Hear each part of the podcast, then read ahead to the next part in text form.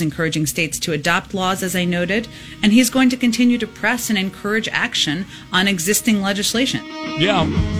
And ushering in an era of socialism in America, you have to take guns away from the people so they don't shoot back when you try to control them. You got you got you got to start focusing on that. You got to get your mind right, and you got to think about see everything through the lens of socialism that they're dragging upon us here in the country. And so Joe had this pre recorded, unprecedented, heavily edited, no press access speech that he gave yesterday as he squinted into the camera. He said, We're going to take your guns away. We're going to take your guns away. What did you say? Well, let me go back and edit that, see? Anyway, we're going to talk a little bit about that. We got a lot of stuff to dive into this morning, so let's get right to it. They called it the morning news. I'm Trey Ware. Right over there is Elaine. There's Chris. Uh, he's waving. There's Don. He's alive. We'll tell you about Don and why he's barely alive this morning. That's coming up. Meanwhile, inflationary problems are even worse than when you went to bed last night, thanks to Joe Biden and the administration. And of course, again, view everything through the prism of them bringing socialism into the United States. Study Venezuela, study what they did when Hugo Chavez brought uh, socialism into Venezuela. The largest year over year increase since June of 1982 of inflation, but you know this because you're Christmas shopping right now. You know this because you're trying to buy food right now. You know this because you're trying to buy electricity and gasoline right now. And you also know that inflation is the erosion of the currency's purchasing power that you can get you get less for more money you're spending more money, but you're getting less for that. It's the diminished value for each dollar, resulting in pinched budgets for Americans, particularly low income Americans. Gas is up over 58%. Used vehicles are up over 31%. Hotels are up over 25%. Meat, poultry, and fish. Anybody consume that? That's up over 13%. Furniture and bedding up over 12%. New vehicles up over 11%. Domestic services up over 10%. Electricity 7%. Food 7%. Milk 6% fruits and vegetables 4%. And according to a Gallup poll, American families, especially the less advantaged ones, are feeling pressure. 45% of American households this morning report that recent price increases are causing their family financial hardships. This is, again, viewed through the prism of bringing socialism to America. It's called crashing the middle class so that you have an entire country of dependence on the government.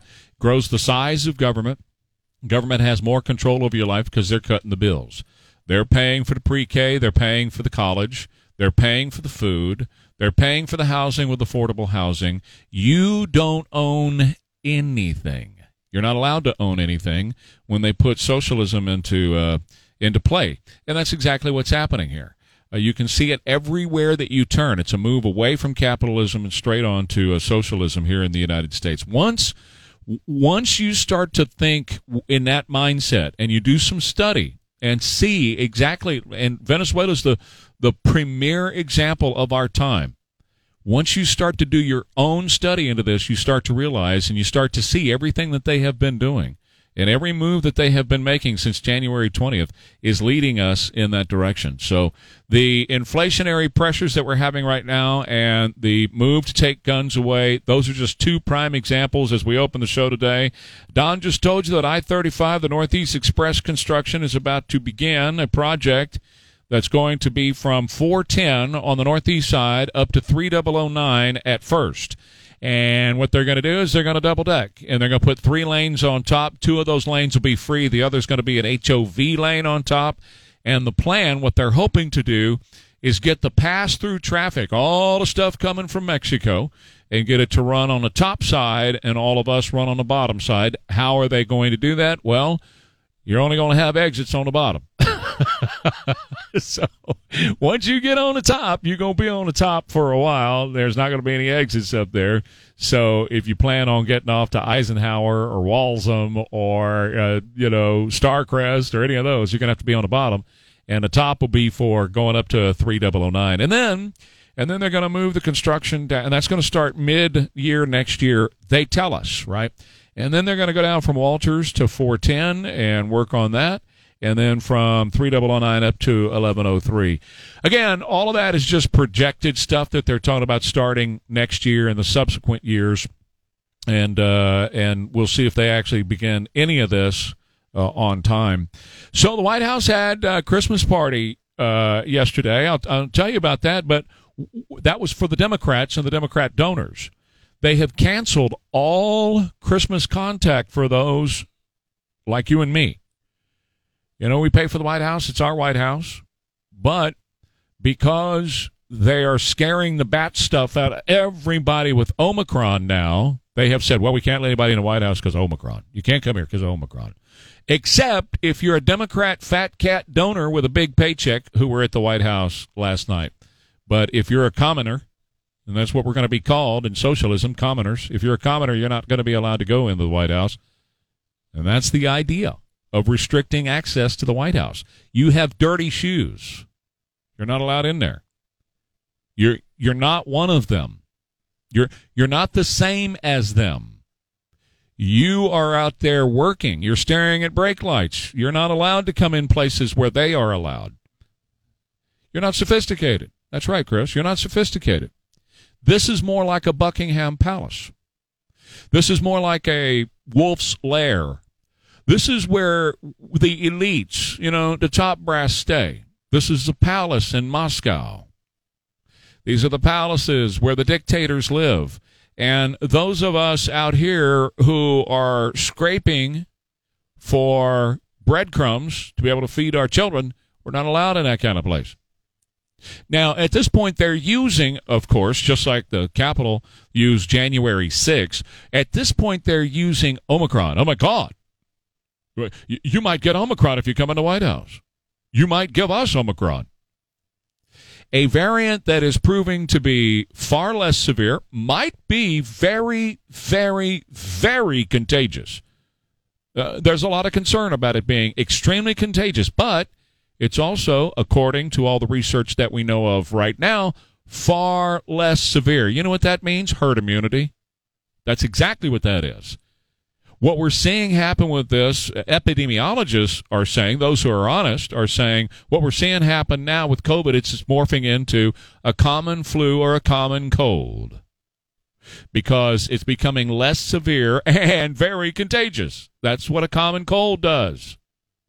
And so that's what we're seeing happen with this, and it's happening much sooner than what's happened before. That's not according to me. I'm not a doctor. That's according to doctors who are honest about this and who are not trying to control your life through socialism. So they cancel the the uh, uh, the ability to visit the White House for the commoners, but fat cat donor wearing a nice suit, man, you can go. And they were there last night, and the Democrats had their Christmas party. And at the Christmas party, Joe Biden focused on Donald Trump saying that Donald Trump is leading the Republicans into the abyss. Democrats stand for the people, said Kamala. There were 400 fat cats there who had the big checks and wrote the big checks to be in the White House last night. Actually, they weren't in the White House. They did it outside in the cold because of, of course, Omicron. Uh, and he predicted the Democrats would keep their majority in next year's election. He said, Now we look at 2022. I want to tell my Republican friends, get ready, pal you're in for a problem. it's the tough guy from Scranton who who lived there for a couple of years. And now I'm a tough guy from Scranton. He said, "Let me say this again for the press. Look over here, press. We're going to win in 2022." Nancy Pelosi then spoke and praised Joe Biden as the perfect president. well, of course he is for them because they're running the country through him. Our country, she said, could not be better served than with this most experienced and capable hands than yours, President Biden. He's just perfect, she said to the donors in the audience last night. And of course, back to Omicron for a second because the media is there continuing to try to scare you all about it when they're not when they're not lying about January 6th, which they're lying about January 6th, and they're all hyping the Mark Meadows story. But the news story that the media put out yesterday researchers, un, unnamed sources telling us, un, unnamed researchers telling us they are very concerned about Omicron teaming up with Delta and wiping out half the population of the United States. I'd sure like to know who these researchers are. They won't tell us. The media won't tell us. They call them unnamed sources from the research community. I would think if I'm a researcher and I've taken the Hippocratic Oath and I'm concerned about uh, the future of our country, and and there's the opportunity, there's the chance that these two variants would uh, team up together to kill half of us. I, I would think that somebody who is a researcher would actually like stand up and say, "I'm Joe Blow, and this is the deal. Y'all get ready," instead of whispering it to the media. You see, the media is lying. They're not telling the truth. Nobody's whispering that to them. They're scaring people, and that's all that they're trying to do. It gets some clicks. Sometimes it gets some ratings, but it's all built on a lie. Back. Get it, Dino. Those are marshmallow clouds being friendly in the arms of the evergreen trees.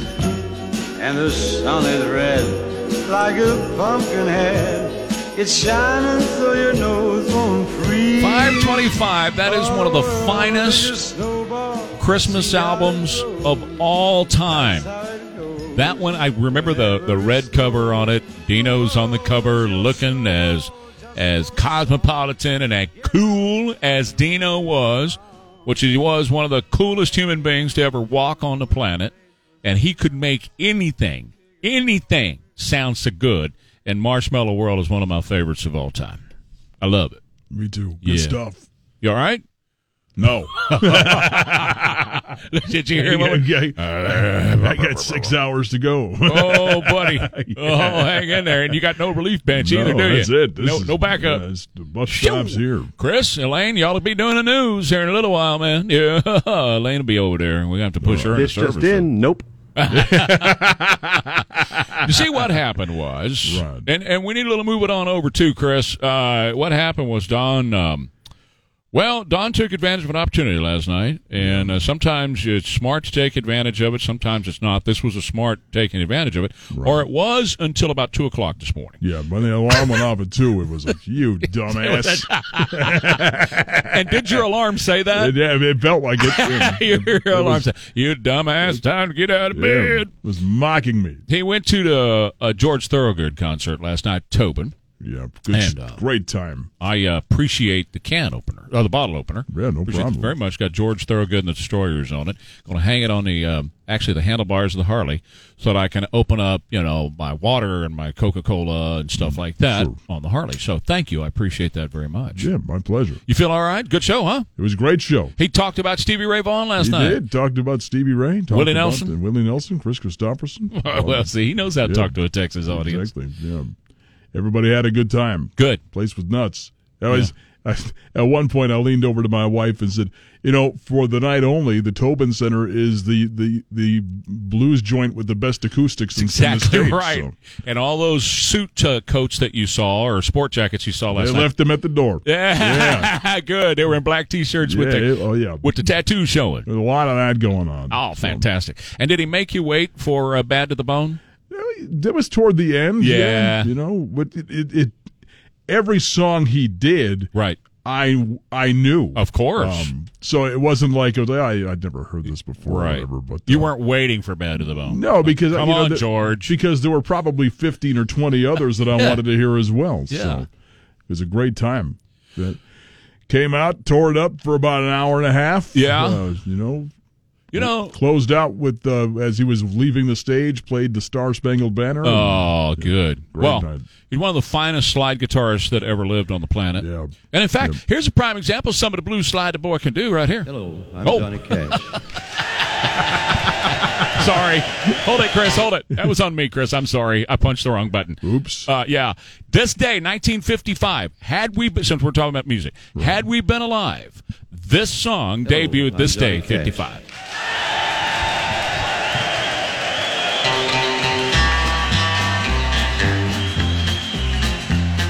I hear the train a comin', it's rollin' around a bend, and I ain't seen the sunshine since I don't know when. I'm stuck in Folsom Prison, You know something about that song? and time keeps It never ages. on. no, people still love it. And all ages of people love it. You know, Right. uh, I know some younger people, and I, I can grab the guitar and go down, down, down, down on a guitar, and they go, "Whoa, that's Yep. cool." They know exactly what it is. 1955, Yeah, man. that's the that is the uh, Folsom Prison version. That right is that one. Yes, exactly the, right. the original that he recorded on Uh-huh. on Union Avenue down in Memphis. That's exactly uh, right. That was 1955. that they kind of held back and they actually re-released in 1962 Mm-hmm. and when it came out in 62 did moderately well but that is the one that everybody knows because he starts with the hello i'm johnny cash Yeah. thing right. so and john's got a you know he had a great contact with san antonio we, we kind of adopted him as a san Kind of. antonio boy Right. you know and a lot of people in the media my dad included uh, knew him extremely well and got stories that they took to their graves.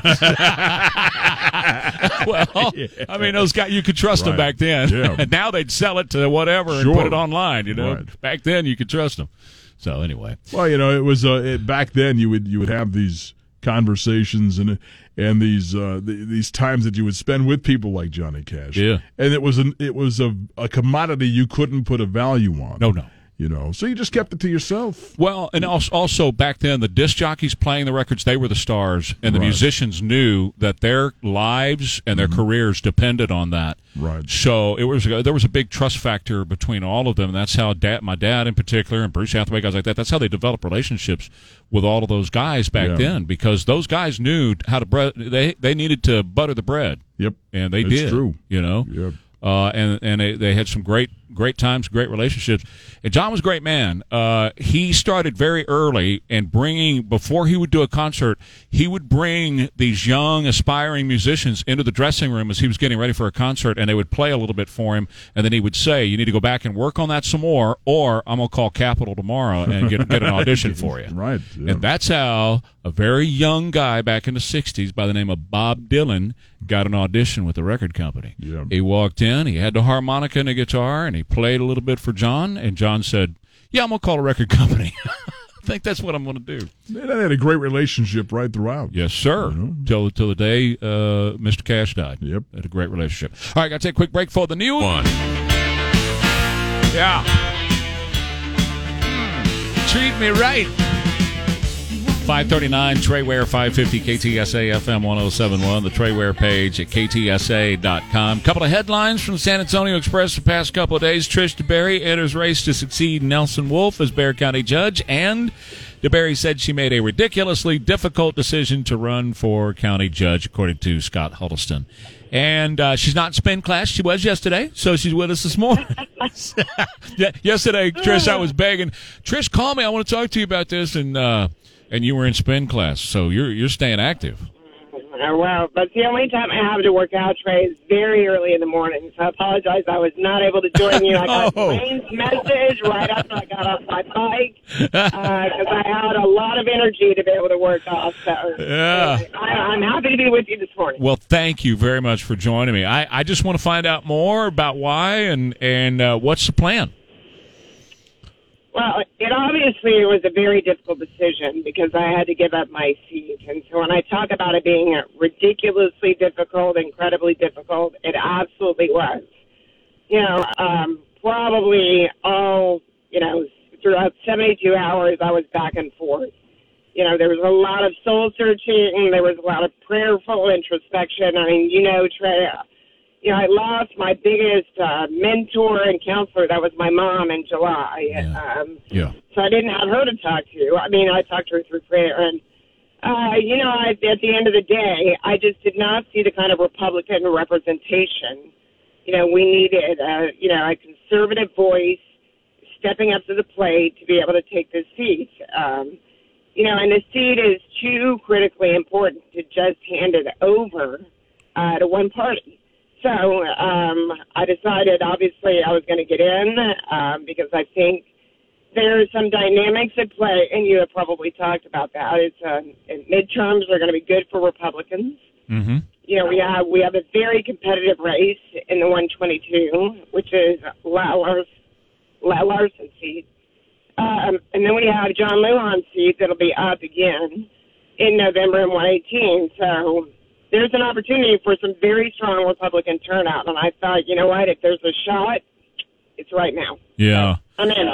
Well, uh, you know, all the timing that you just said is absolutely right because what I'm hoping happens is a lot of conservatives and a, a lot of patriots will show up uh, on election day and uh, sweep the, the, the dummy Democrats out of here. Uh, that's that's what's got to happen. But I have to tell you, you know, you, you as well and and me, lifelong people from here.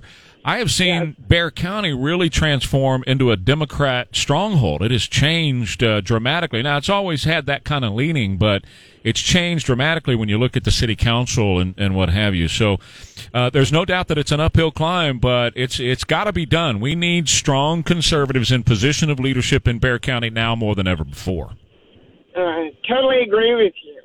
You know, when I looked at what I campaigned on, you know, and that was – you know, trying to do something to alleviate property taxes, uh, appraisal reform. You know, I was able to get a tax cut for the first time in 25 years, a property tax decrease.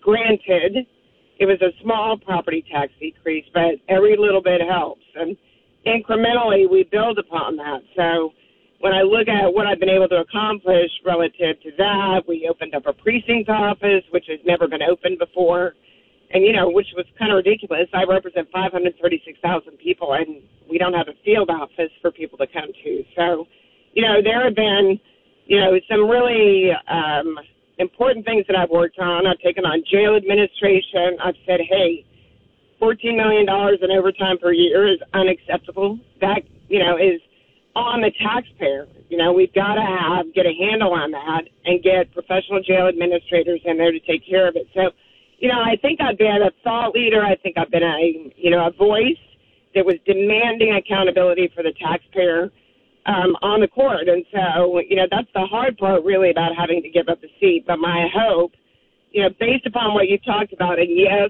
it is an uphill battle. So all you conservatives that are listening to Trey today, which Trey's a great patriot, you need to get out and vote. You need to tell your neighbor, and you need to tell people we need a conservative voice in a critically important position like county judge because we are not turning it over to progressives. We can't afford to, um, and of course, you, you really are laying it all on the line with the resign uh, resign to run law. Um, right. You know, you, th- this is it. It's fish or cut bait. You you you either win this or basically you're out. Right. There's no going back to to the three seat. Uh, yeah, you're right, Trey. There's no going back. But you know what? I've you know, I've been an entrepreneur all my life, and I just think it's in my DNA. I've been a risk taker because a lot of times when you have your own business, you know, and you've got ups and downs associated with those, that business, I mean, it is about risk. But, you know, I feel like you got to go big or you got to go home. And, um, you know, you and I, like you talked about, I am from this community. I am born and raised in this community. I am committed you know, to a robust exchange of ideas and a platform that's going to talk about how do we move this community forward post pandemic?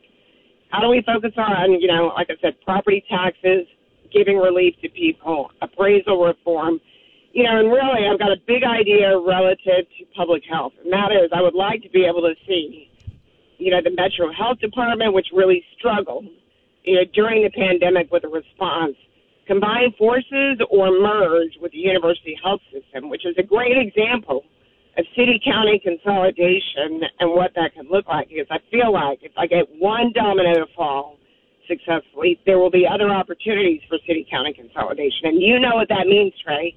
That means less government because I am not an advocate for big government. Government does not have the solutions and answers to everything. And so, where we can combine and see efficiencies, there's going to be greater impact. Are you saying that that's exactly what you're going to work uh, toward? Because a lot of people would love to see that. Uh, that is exactly what I'm going to work towards. You know, there's been a lot of talk over the years about city county lot. consolidation. Empty, but, empty you know, promises. I've, I've, always been a person. Look, I don't just walk the walk. I yeah. talk the talk.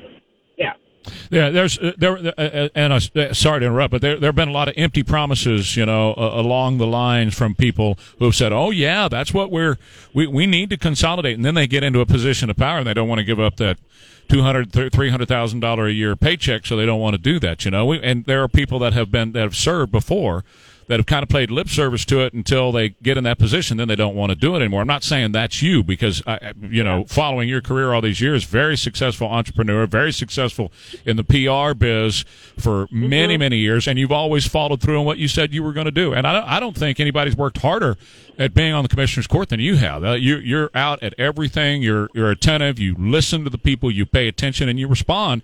You can't ask for anything more than that, folks. You cannot ask for anything more than that. You're not talking to somebody here who is going to lock themselves up in some sort of ivory tower and not be reachable. Uh, th- this is going to be somebody who is going to to follow through should she end up uh, winning this position. So. Yeah, absolutely. Thank you, Trey. I mean, really, what I told people over the next four years, when obviously I was in the seat and I had three years left, and um, but I think we've been incredibly effective in 13 months regarding the things that we had taken on. I ticked off a lot of those things, all the campaign promises that I made, including one I didn't talk about, and that is we are an aging population, baby yep. boomers. You know, the uh, DA did not have an elder abuse um, investigator or prosecutor. That position, or both of those positions, had been vacant for probably four to five years. And when I heard there was a backlog of cases of like 1,200, I said, look, we have older people that are out there that have been taken advantage of that do not have the time to wait for restitution or prosecution. And so talked to the county manager. We got it funded in the budget, and that was another one of the items that I wanted to work on. So, you know, over the past 13 months, I've ticked off, you know, checked all the boxes regarding the things that I wanted to accomplish in four years and got that done in 13 months. Yeah. So, yeah. you know, you know, I want to be accessible. Um, shaken things up on the court. I like to say that I've cracked a few eggs and made people uncomfortable, but that is how you make government officials and bureaucrats accountable. You Yeah. ask tough questions. It's not because I'm trying to be tough on people, but the taxpayer demands accountability. Well, nothing wrong with being tough too. I'm in, I, I'm in favor of that. When it's time to smash somebody, it's time to smash somebody. So you'll get no blowback from me on that one. And the last Republican, the, the most previous Republican to serve in that position, I believe, correct me if I'm wrong, was Cyndi Taylor Krier, who was also the the last female, I think, the only female to serve in that position. Uh, she was the only female to serve in that position, and that was in the early 2000s. Yep. So uh, let me just say, it's been a very, very long time since we've had, you know, a female. Obviously, I was the first, one of the first commissioners in 25 years who was female, and so, yeah, yeah, I think probably it's time to have a female in that position, and I think it's high time have a conservative in that position. Yeah, absolutely right. Uh, those are the values that I want to bring forward, and I am going to work hard, and I'm going to make this race a good one. Um, and it may be close, but at the end of the day, I hope that we are at the top. And as it develops more, we'll be talking some more. So Merry Christmas to you and yours, and uh, and we'll be talking again in the coming weeks, Trish. Uh, Merry Christmas, Trey. Thanks for the opportunity. And yes, um, hug your wife and uh, those grandkids because they're beautiful. Thank So, you very much. I appreciate that. time. See you All soon. right. Okay, take All care. right. That is uh, Trish DeBerry, and she's uh, Commissioner Precinct 3 for the next 60 days or so. And then she's going to run for county judge. And we'll be following that race very closely. Today's Pledge of Allegiance, powered by Stevens Roofing. And it's County Commissioner Trish DeBerry. Good morning, everyone. Happy to be here um, as we celebrate the holidays. I think it's you know more important than ever that uh, we respect the flag and the Pledge of Allegiance takes on um, a whole new meaning during holiday season. So, with that, I pledge allegiance to the flag of the United States of America and to the republic for which it stands, one nation under God, indivisible, and liberty and justice for all. Merry Christmas. And I say that with all the emphasis because we all need to be wishing each other a Merry Christmas and hugging each other because we have the opportunity to do so now that transmission rates are down and we can gather and we can enjoy each other. So happy holidays and be kind to each other and love each other. Thank you. Guests of the 550 KTSA Morning News with Trey Ware appear courtesy of the Stevens Roofing Newsmaker Hotline. You need to get out and vote. You need to tell your neighbor, and you need to tell people we need a conservative voice in a critically important position like county judge because we are not turning it over to progressives. Well, the wackos, the socialists in our country are taking in after Elon Musk, aren't they? The latest is Elizabeth Warren. I'll tell you about that after 6 o'clock in what Lizzie Pooh Hoya, Hoya had to say about Elon Musk. That's coming up here on KTSA. and uh, Joe Biden. Re- remember when I say to you that you have to really start thinking about all everything that these folks say and do.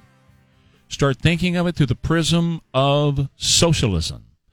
That their objective and their end goal is socialism being implanted in the United States. So when you hear him talk about voting rights legislation, all that is is taking the power away from you, the voting power away from you, and local constituencies, and putting it all in Washington, D.C. Like he said yesterday. We got governors, we got county commissioners that are fighting on a, uh, and you should have a right to vote. It's not, it's not just your ability to vote, it's who is counting your vote, said Joe Biden. If the people in Washington, D.C. are counting your vote, well, guess what's going to happen? If you need any further information about what you're seeing playing out in our country right now with this socialism being put in in place, study do and it doesn't take long. It doesn't. It's not hard work, but study a little bit about Venezuela and what happened when Hugo Chavez came in, and now Maduro, who is just a puppet of Hugo Chavez. Study all that, and it's striking how familiar.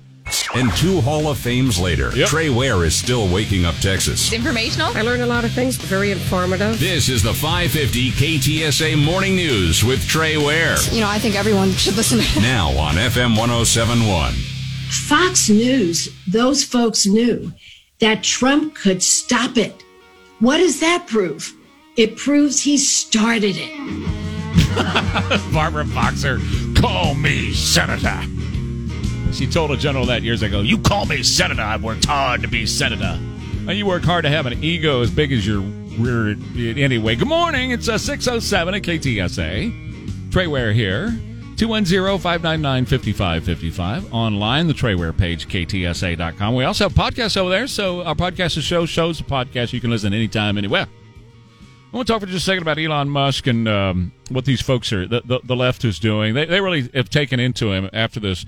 Well, they've been doing it for a while, but after this uh, Time Person of the Year thing, they've gone straight at Elon Musk, with the, the latest being Elizabeth Pocahontas Warren saying, let's change the rig tax code so the person of the year will actually pay taxes and stop freeloading off of everyone else. Well, one of the things you hear me say is uh, view what, what somebody like an Elizabeth Warren or a Joe Biden or somebody on the left like that, view what they say and do through the prism of them trying to bring social, uh, not trying to, bringing socialism, supplanting capitalism and free market ideas in America and replacing them with socialism. And study Venezuela. And these people could be Hugo Chavez with what they're saying and how they're acting and the laws they are passing and attempting to pass. This is Venezuela. You're living in Venezuela when Venezuela was uh, transferring from a very prosperous and beautiful and outstanding place where the incomes of Venezuela, the average income was beginning to rival the average income of America, of the United States. Uh, they were beating Japan and China in income in Venezuela. And then along came Hugo Chavez, who was an avowed socialist, which is who we have in, running the country now in, in the United States. And the avowed socialists are bringing socialism in here.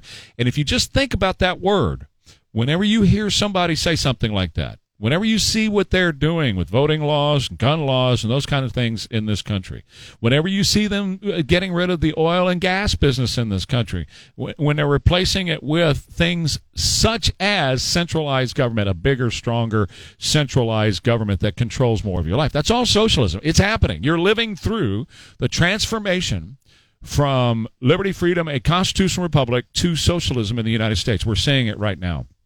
So she's taking on Elon Musk. Why why would they be taking on Elon Musk? Well, Elon Musk is a self-made man. They can't stand it. If there's one thing a socialist hates is a self-made man. Why? Because what do you need the government for if you could do it yourself? What do you need them for? What do you need Elizabeth Warren or Joe Biden for? Now, Elon, this is this doesn't bother him. You know, he just responded with "Stop projecting." uh, you remind me of when I was a kid, and my friend's angry mom would just randomly yell at everybody for no reason. Please don't call me man. Don't call me. Don't call the manager on me.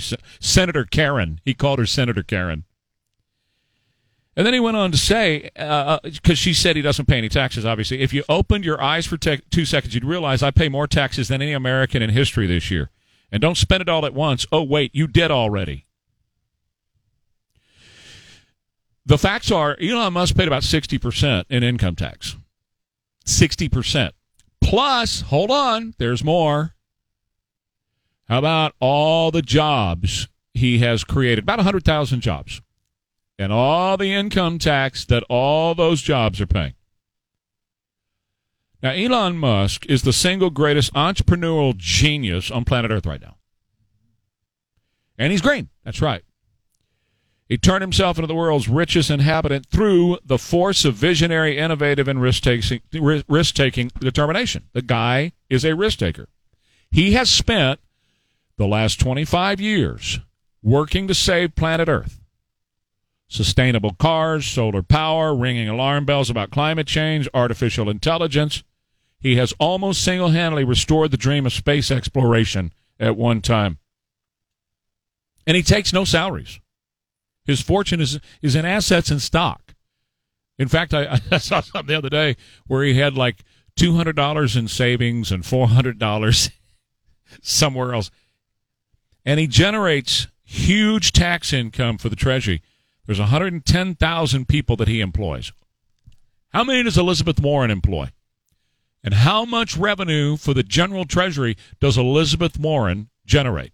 You know the answer to that it's zero. But the socialists among us, they cannot have a self-made man or woman. He's the living, breathing personification of the American dream. At 10 years old, Elon was reading two books a day. How many did Elizabeth Warren read all year? He became obsessed with computer and video games. He acquired a computer then, and when he was 12, he sold the code of a video game that he created and he made $500. 12 years old. When was the last time Elizabeth Warren invented anything and sold it for $500? Anybody know? He also has Asperger's disease. He was a loner. He was bullied. He was beaten up. He had to spend a week at home in bed from being beaten up for it. And he also says, or he hints that he had some sort of unknown abuse the hands of his father. He describes him as evil and won't even see his father now. He left his home in South Africa on his own. He had nothing when he came to the United States. Zero. But he was a bright student. That's something else that Elizabeth Warren and the socialists cannot have. Bright students. Why? Because if you're a bright student, you don't need them, do you? He dropped out of Stanford after two days, and he launched with his brother an internet startup called Zip2, and he developed and marketed an internet city guide for the newspaper publishing industry, including the New York Times. And then he turned around and sold it for $307 million. When was the last time that Elizabeth Warren developed anything that helped, that revolutionized an industry and sold it for 15 cents, much less 307 million? You know the answer to that is never. She never has. She's never produced anything. She sucks off the government. She sucks off the American taxpayer. Then Elon went on and he founded the hugely successful online banking firm X.com. It's an online banking company. He merged it with PayPal and it sold for another 150 million. Revolutionized how we pay our bills. How many of you use PayPal almost on a daily basis? Well, if you don't, I guarantee you, you know a lot of people who do. You're talking to one right here. Since then, he plowed all of his money and brains into a series of businesses. He's done more to save us from ourselves and this planet than any anything that Elizabeth Warren has ever done. In fact, anything anybody has done in recent memory. He's got Neuralink. I just told you about that last week. It integrates AI with the human brain, and it, he's it's a Fitbit for your skull, basically. And it, they're talking about it curing paralysis, deafness, blindness, other disabilities. Would it be really cool if because of Neuralink, blind people started to see this is the way he thinks, but he not only thinks it, he goes and does it. He's not a dreamer that just sits and looks and sees uh, cows in the clouds. Oh, it's a cow up there. No, when he sees something in his brain, then he goes and does it. And he started doing that at nine years old. When did Elizabeth Warren? Well, I won't even ask that question. Tesla, sustainable electric cars, headed toward being the world's biggest company. Solar City, the second largest, cheapest provider of solar power systems in the U.S. And then, of course, I don't have to tell you about SpaceX, which NASA relies on SpaceX to get the junk up there, the food up there and back. NASA can't even get stuff up there anymore. Elon takes the stuff to the guys floating over our head right now. And aside from his divorces and estrangement from his dad, he nearly died from malaria in 2000. He lost his first child to SIDS. And his drive is to see that our planet and 7.9 billion people on it survive. He doesn't want us to be wiped out by climate change or asteroids or self designing artificial intelligence robots or anything like that. All I can say about him is we need more people like him and a whole lot less like Pocahontas Warren. A whole lot less. The man is making a difference, life on the planet. She is a socialist avowed to destroy life as we know it. All right, back in a minute. 210 599 5555. A candidate for governor is going to join me coming up here on KTSA. What's about uh, Laurel Ridge Treatment Center? It's tough. It's tough right now. The holidays are supposed to be a time filled with joy and fun and merriment and all that kind of thing, but mm, no. For some, the holidays are really tough. Maybe you've recently suffered the loss of a loved one. Maybe because of the pandemic last year, and the numbers are out there, you're having, uh, you know, abuse and addiction uh, issues. You know, there's a real health crisis, uh, crisis going on right now among the teens. And uh, our friends over at Laurel Ridge, they serve people of all ages, of all backgrounds, of all walks of life over at Laurel Ridge Treatment Center. They're there 24 hours a day to answer your call and to do what they call a, a free assessment where they just find out exactly where you are and what's going on and then talk about what treatment is right and best. So if you find yourself over the holiday season in a crisis situation, and it does happen, and your friends at Laurel Ridge Treatment Center are there like they have been for more than 35 years at Laurel Ridge. They're saving lives and healing families and creating hope. Phone number at Laurel Ridge is 210 491 35 91. You don't have to go through the holidays alone. They're there with you. AccuWeather forecast, mostly cloudy this morning, then clouds, some sun this afternoon, breezy, very warm and humid at a high of 79, and that's it tomorrow and Friday as well. But Friday night, Saturday morning, and the overnight hours, another cold front comes through. It looks like kind of a soggy and cool weekend.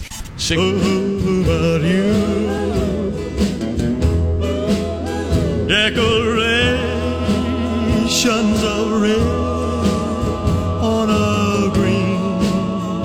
Christmas tree. A bow, bow, bow, bow. Won't be the same, dear. oh, man. No, that's another one I never get tired of. I, I hear that one over and over again. Love the King. 622 Trey Ware 550 KTSA FM 1071 and the Trey Ware page ktsa.com. Well, it's a busy field running for governor of the state of Texas.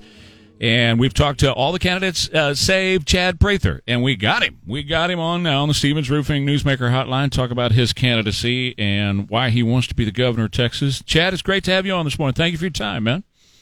Hey Trey, thanks for having me on. You know, another good version of Blue Christmas is the uh, Porky Pig version. You're not kidding. That's a fun one. We ought to mess around with a little bit later on. Hey man, t- talk to me about uh, uh, about your run to be governor. I mean, everybody watches you online. We all see your your video vignettes and stuff like that, and your uh, your speaking engagements as as a motivational speaker in Moss. But uh, why why why do you want to be governor? What's up? You know, I was the first one to jump into the primary race last year. Uh, I was tired of the con- unconstitutional lockdowns and the mandates that were coming down. Uh, that, that were very unilateral, and uh, you know, it wasn't being passed through a legislative process, and it was just kind of a final straw for me. You know, I tell everybody I'm a reluctant candidate. I, I didn't want to get into politics. I had a perfectly good career going in the world of entertainment and uh, and talk and and you know we're we're we're we're blessed, Trey. We get to run our mouths for a living, yep. and uh, it's kind of therapeutic every day, and, and and we really enjoy the things that we do. Uh, but I love this state. I love the state of Texas. Uh, I believe that uh, you know if you put the seed in the right ground, it flourishes, and that was certainly Texas for me. Uh, it's been a blessing to me, and I just don't feel like Texas is the same Texas most Texans think it is anymore. And uh, we've got to get government out of our lives. We've got to get career politicians out of the way. We need normal, everyday citizens, folks who have some skin in the game, who are willing to step in and, and bring some common sense back into this political uh, business. And unfortunately, it is a dirty business. Uh, it, it, it's just you can't unsee what you see. Uh, and and again, I want to make sure that we can uh, that we can get back to a point of just simplifying some things. You know, we we've seen an increase of spending in this state in the last seven years by forty eight billion dollars. That's not fiscal conservatism. Uh, we've seen a lot of you know things you know taxpayer money spent on contact tracing and other nonsense like that. Our education system is a mess. Our borders wide open. Our property taxes are through the roof. We know about the energy grid, and just so many folks across the state do not feel represented in Austin. Uh, you know, the priorities are being neglected, and it's just time to get real folks with common sense back into a place where that delegated, uh, that those delegated people that are there to represent them are actually doing their job. It's a very busy Republican field, as I mentioned, with uh, Lieutenant Colonel Allen West in there and Don Huffines in there and the others who are fighting it out in the primary, along with the current governor, Greg Abbott, and, and others. Uh, another guy by the name of Rick Perry, but not the, the Rick Perry in the race, and a few others. So it's it's a very interesting time on, on the Republican side. On the Democrat side, they got one guy, and he's the guy who wants to take your guns away. What do you think about him?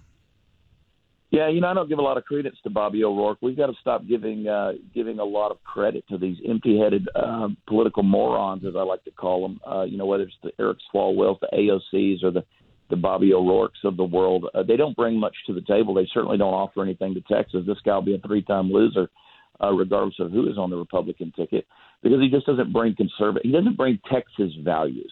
And I believe Texas values are conservative values. I believe that we by and large, want to be left alone. We want to be able to make our money and keep it. We want to be able to raise our kids and educate them without a fear of indoctrination.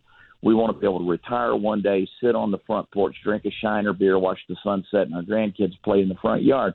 And, and you know, a lot of people consider that extremist behavior these days. But I don't think that O'Rourke brings that to the table. I think that it's too radical.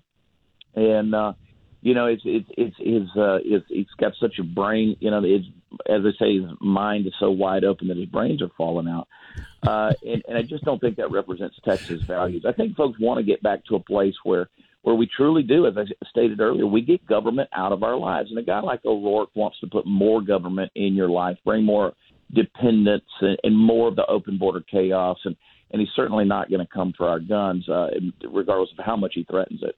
Well, and yeah, he's a, he's a pure socialist. He he wants to bring socialism here. He wants uh, illegal aliens to have the right to vote in the state of Texas. So everything that he does is just an absolute non-starter, including who he represents himself to. He's fake Mexican. He's not real. Calls himself that other name, but it does my heart good to hear you call him by his real name, and that's Little Bobby, Little Bobby O'Rourke, because because that's what he wanted to be called when they, when he went off to Princeton or wherever he went, Ivy League school to go to school. Don't don't call me that name, Beto, but he gets back to Texas, and that's what he plays off of as a fake Mexican. Well, he's not a Mexican. He's he's. I, I don't even think he's an American. I think he's a socialist trying to destroy our country, and I have no ground for anybody like that. None. I agree. I agree with you, and uh, and and it's very clear it's there. I would love nothing more. I, in fact, I'd pay good money to be on a debate stage at some point in time with with uh, little Bobby O'Rourke. uh, and, but you know what we've got to do is we've got we've got to stop uh, we've got to stop pandering to uh, fake conservatives as well, and uh, fake Yeah. Republicans, folks who truly claim to have our values. Uh, you know, look, our Constitution has been constitutional rights have been violated. I count at least a dozen times in the last 18 months. That's just not going to happen. Know, Texas Tribune called Greg Abbott the most powerful governor in the history of Texas. I just don't think that that is what we're looking for. That sounds very, uh, uh, very much like a monarchy in a lot of ways. It's very dictatorial. It bypasses the legislative process. And as I said, I don't think our priorities are truly being met and matched. Uh, if you just look at the record, we've now had uh, multiple special sessions. People are still being mandated by their employers to be vaccinated. Our National Guard is being told they've got to be vaccinated. Uh, State Guard to say This just does not represent the freedom of Texas. You know, I tell people all the time. I said, I don't care if you get vaccinated. I don't care what you choose to do. That's your freedom. But it's not freedom if you don't have the right to refuse something. Yeah. Uh, and right now we're seeing that medical professionals losing their jobs and, and on and on. This, uh, you know, the deadline's coming in January. No special session being called about this, but yet there probably will be a another special session called in January over uh, election integrity because Donald Trump has told Greg Abbott in no uncertain terms that he will rescind his um, his endorsement of him if he doesn't do something Yeah. about that. But still, it's these other things that are our priorities are legislative footnotes. Well, and we need a special session right now over uh, vax mandates and any any other kind of mandates, and that's another uh, topic for another time. I'm coming up on the bottom of the hour, so I got to run. But as I get ready to, and we're going to leave you with this since you requested it. Go ahead, Chris. At, at Christmas. How's that? Wi- without you. Look him up at chadprather.com, and we'll talk again. Chad, thank you very much for your time this morning.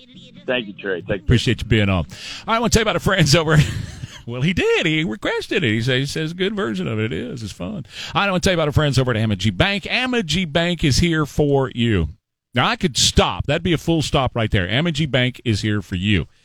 Because unfortunately, there are those who are not here for you. There are those who are in it for themselves. And Amegy simply doesn't operate that way. Amegy will always, always has, and will always put you first. Put your family first, your financial needs first, ahead of even their own needs. Because as, as David McGee believes, if you get what you need out of the relationship, they'll get what they need out of it.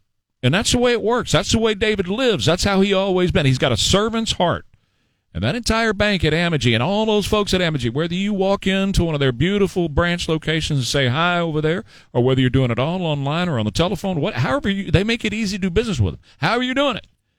You're going to find real quick that it's all about you. How can we serve you? What can we do for you? And I got to tell you, as far as I'm concerned, that's what I want in a bank. That's what I want in a banker. Somebody who's easy to get in touch with, somebody who has real solutions, somebody who knows what they're talking about and can, and can be a big help. And that's Amegy. They can be your best help. Amegy NA, member FDI. News, news, traffic, and weather station. News Talk 550 KTSA and FM 1071. Let's be clear. They were scared to death on January 6th. They were frightened to death. And they are so ideological and so in Trump's orbit that they are now liars. It's awful. Who cares what Barbara Boxer has to say? The has been. Call me senator. I work too hard to be a senator. She just gone. Who cares what she got to say? Man, they're digging them all up, aren't they? 639 Trey Ware, KTSA, uh, every Wednesday at this time. My friend John Hayward from Breitbart.com. We check in with him, see what's on his mind politically, what's got all the doings in America. So, John, what is on your mind this morning?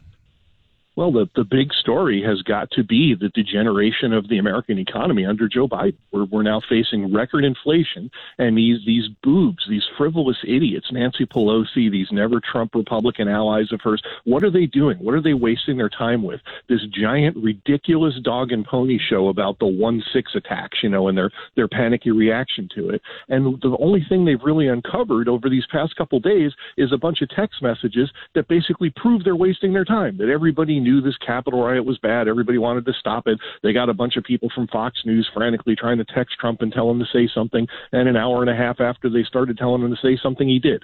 That's the big story. That's what this political party, the Democrat Party, this party that's at war with America, that's destroying you, that's what they're wasting their time on going into the end of the congressional session and the end of the year. This is it, right? You know, this is the last things Congress is going to do before they take their long vacations and just wander away while your house is on fire. You can't afford food. You can't afford to go out to eat. You can't afford gas.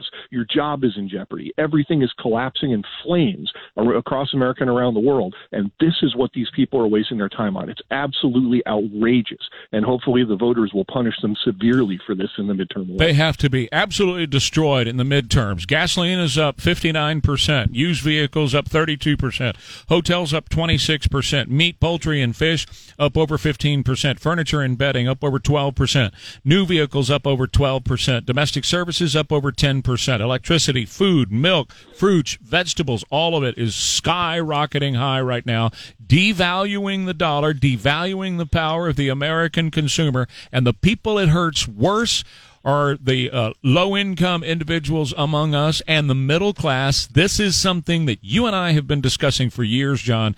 This is the destruction of the middle class. It is classic Venezuelan, uh, Hugo Chavez socialism that they are, imp- uh, you know, putting into to effect in America right now. These people are all anti uh, capitalist, all anti free market. They are socialists and they are transforming our nation from a free and liberty loving country into a socialist nation, and we will be Venezuela if they're successful.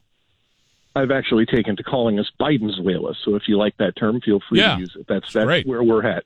I was musing the other day that it seems like this all uh, the Democratic Party got so petty and vindictive and anti-American and hateful of people in America after the 2000 election. I mean, they were always bad and they always had some terrible ideas, but it seems like this deliberate campaign to divide us, to destroy us, to punish us, to make the whole country suffer for its historical sins and have social justice and equity by taking innocent people and beating the crap out of them, you know, because they supposedly benefit from privilege. That stuff all really took off after the 2000 election, and it just got worse and worse. Maybe partly it's the Democratic Party's psychic torment from losing the 2000 election and how close they came. I don't know what it was, but whatever the reason, this is where we're at now. They're at they're at war with us. They're they're destroying us. This is, as you said, a deliberate attack on the middle class. The people doing this, it's not Joe Biden. He barely knows where he is. The people that are running the country in the shadows behind Joe Biden, they know exactly what they're doing. This is deliberate. They don't care that there's inflation. They want this.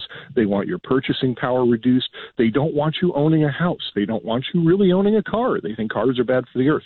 They want you to be diminished, to suffer in this way. This is all very deliberate. And if you don't annihilate them at the bo- at the ballot box next uh, year, when they have a chance to take their power away, if you don't shut them down, they're going to finish the job and they're going to finish you off.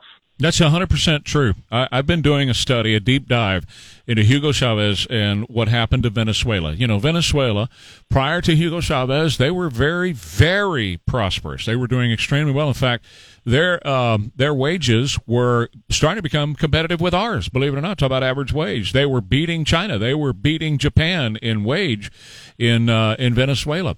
And of course, we know what happened to oil in the 80s and, and 90s. And then Hugo Chavez came in, much like much like the Hitler movement uh, in the 1930s in Germany. He was going to save them from everything. But what he did was he started to take away all private ownership. He started to nationalize everything, bit by bit, piece by piece.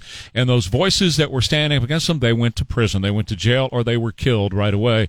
This it, they started to cancel people. They they you know there were the the similarities between what's happening in America right now and what Hugo Chavez and what Maduro, who is a puppet of his now that Chavez is dead, what they have done to Venezuela is exactly the same thing that the socialists are doing here. Talking about causing chaos in the streets and the rioting in the streets and all these things that they have done in Venezuela to destroy it is exactly what they're doing here. And I don't know that the American people actually believe it or see it. They, hey, what what happens when, when something like this goes on? It's the frog in the kettle where the heat's turned up slowly and slowly and slowly until you're roasted to death. And that's where we are, John. The similarities are absolutely striking. And I have a private pet theory that it would be even worse if not for the fact that people pay for everything with credit cards now.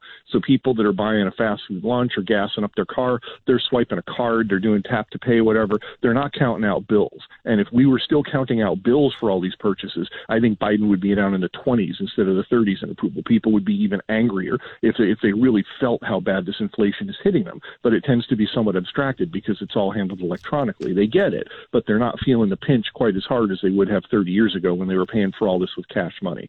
You know, and, and people should be angrier than they are. This is killing you. This isn't just an inconvenience. This isn't just making it so wow. You know, it costs 25 bucks to eat at Burger King all of a sudden. Wow. You know, this is hitting you from every direction, and it's hitting the people who employ you. Inflation is devastating to the lower and middle classes, but not the upper class. And you'll notice that in addition to you know peeing and whining about January 6th all day long, the other thing the Democrats are doing is handing out tax breaks to their rich friends. You know, while they're busy killing you and destroying your life and, and soaking the country in misery, their rich buddies are getting tax breaks for their sky high blue state taxes because Democrats take care of their fat cat donors. That's, that's how this works. So, I mean, this is just so revolting and nauseating. And you're right, people aren't as angry as they should be. They're getting angry, but they're not angry enough yet. And they, they really need to be ready for battle in order to take the country back. Because, again, this is deliberate. This is not a mistake. It's not just that Joe Biden and Kamala Harris are incompetent. The people running them, telling them what to do and say, know exactly what they're doing. This is deliberate and it's working as far as they're concerned. Well, get ready because very soon, within the coming weeks, I believe, uh, probably before the end of the year, but if not, shortly after the first year, I believe we're going to start to see the Fed make some move on interest rates. And when they do that, when they start to go up on the interest rates and people lose even more ability to, as you say, use those credit cards or use other people's money to buy what they need, which is exactly the plan. They have to collapse the prosperity of the American people so they create a bunch of people who are dependents on the government. They're importing them like crazy. You know, we got all these Afghans are coming in here, 110,000 of them. We're giving them 2,300 bucks, place to live, free medical care, and food stamps for all those Afghans coming in. We have 200,000 a month coming across the border. They're being shipped all over the country. I can take you over to San Antonio International Airport right now and show you a bunch of them being loaded onto airplanes right now to be shipped all over the country. That's going on every day. What the Democrats are doing right now, and they're nothing more than socialists, okay? Call them what they are. They're socialists. They are trying to collapse the economy in the middle section of the country so that they have a bunch of dependents. So the government gets bigger and the people depend on government for the next meal. That's exactly what's happening right here and right now. And the end game is to prevent you from being able to own capital. That's Yes. what this is really all That's about, right. the war on capitalism. And and you're going to see that reflected in these interest rate changes, in people not being able to buy a house anymore. It's already really hard because of what's happening to values, inflation, and everything. Once they start dealing with the interest rates, it's going to become effectively impossible for anybody from the lower and the middle class to own property. And that's a long cherished socialist goal. They don't want property owners. They Correct. don't want people who own something tangible that connects them to capitalism and makes them feel independent from the government. That's the end game they're shooting for. And it's kind of a race to see if they can get there before we can stop them in the in 2022 elections. That's really what this all boils down to. They're trying to get it done as quick as they can. That's right. John Hayward, Breitbart.com, Dr. Zero, Year One. Thank you, sir. We'll talk next week. Thanks very much for having me. Uh, let me tell you about Orsatti Dental. Orsatti Dental here in San Antonio is here for you, and they always have been for th- more than 35 years. Lou and Debbie Orsatti began this practice more than 35 years, and their son, Matt, continues it on today, along with four great dentists who are highly trained, highly qualified, know what they're doing.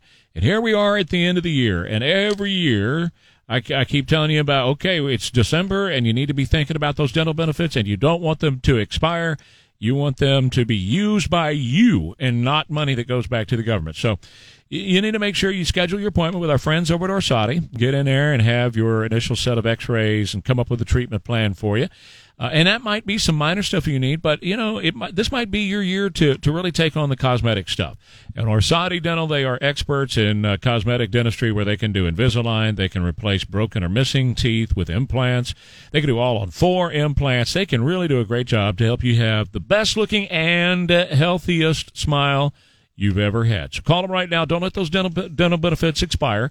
That's Orsatti Dental, 210 479. Vacations and just wander away while your house is on fire. You can't afford food. You can't afford to go out to eat. You can't afford gas. Your job is in jeopardy. Everything is collapsing in flames across America and around the world. And this is what these people are wasting their time on. It's absolutely outrageous. And hopefully the voters will punish them severely for this in the midterm election. Uh, I'd love for you to say the Pledge of Allegiance for us as well. We'll just put you in our rotation. So call us at 210 599 5555 or record it on your phone. You can email it to me, trey at ktsa.com. T R E Y at ktsa.com. Send me the pledge. We want you to be one of our pledgers. Adam, fire away quickly, please. Uh, Trey, great work as always. You know, uh, Argentina is just like Venezuela. They had one of the uh, best economies, and uh, now they have one of the worst. And you know, Trey, when they talk about rich people need to pay more, they're not talking about themselves. You know, as we know, Trey, they'll you know eventually run out of money. I guarantee if we stay on this road, we will. And one of the uh, first signs is uh, prices go up on everything. And you know, when that fraud, uh, Warren, her whole life has been a fraud. I don't know how she gets away with it. And we're, we're wasting everybody's time with the January 6th uh, BS. We need to focus on real issues. Thank you very much, Adam. I appreciate it. Uh, the media's not going to focus on a real issue.